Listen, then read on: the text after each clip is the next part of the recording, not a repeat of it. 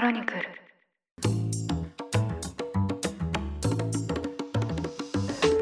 おはようございます。7月26日火曜日。ニュースコネクト。あなたと経済をつなぐ5分間。パーソナリティの野村貴文です。この番組では1日1つ5分間で世界のメガトレンドがかかるニュースを解説していきます。朝の支度や散歩通勤家事の時間などにお聞きいただけると嬉しいです。さて現在ですね戦争が発生してしまっているウクライナなんですけど私はですね、まあ、個人的にもともとウクライナは訪れたい国の一つでして歴史もあり文化もありということでかなり気になる場所でした。残念ながら現在はですね、まあ、深刻な人権侵害が起きていまして簡単に現地に足を運ぶことができなくなってしまいました。で今日取り上げる国もですね、まあ、同様にもともとですねこう日本人の観光客を引きつけていた国だったんですけど今では政情不安から簡単に行けなくなってしまった場所です。今日はそちらのニュースを取り上げていきたいと思います。ミャンマーの国営メディアは昨日25日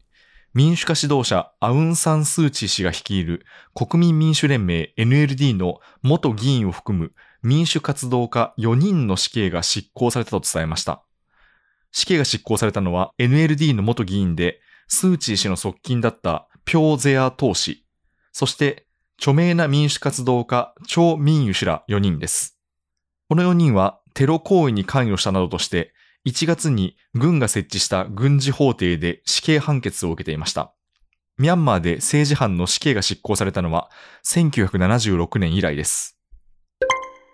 この4人の処遇をめぐっては、ASEAN の今年の議長国を務めるカンボジアや、あと欧米諸国から死刑を執行しないように求める声が相次いでいました。ミャンマーの人権状況を調べる国連のアンドルーズ特別報告者は、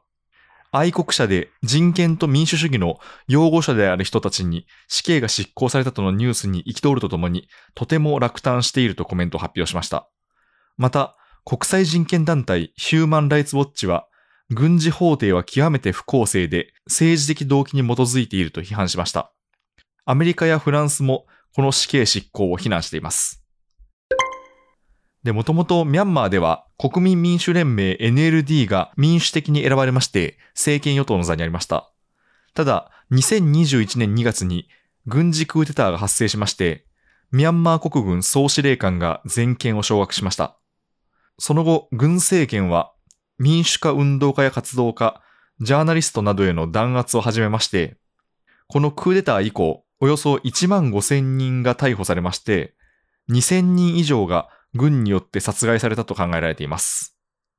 そして、元々の指導者であったアウン・サン・スー・チー氏も、クーデター以来自宅軟禁状態に置かれまして、現在、汚職や国家機密法違反で裁判にかけられていまして、今後、最高で150年の刑に処される可能性があります。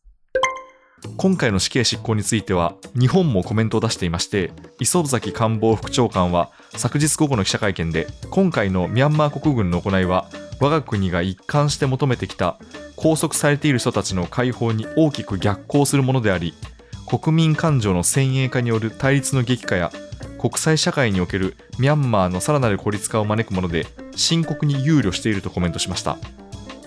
軍によってですね大人だけではなく子供も殺されているという情報も入ってきましてこうした状況は収束する見通しは立っておらず市民の犠牲が増え続けている状況です。ニュースコネクトお相手は野村貴文でした。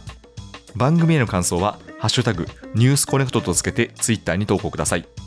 もしこの番組が気に入っていただけましたらぜひフォローいただけると嬉しいです。それでは良い一日をお過ごしください。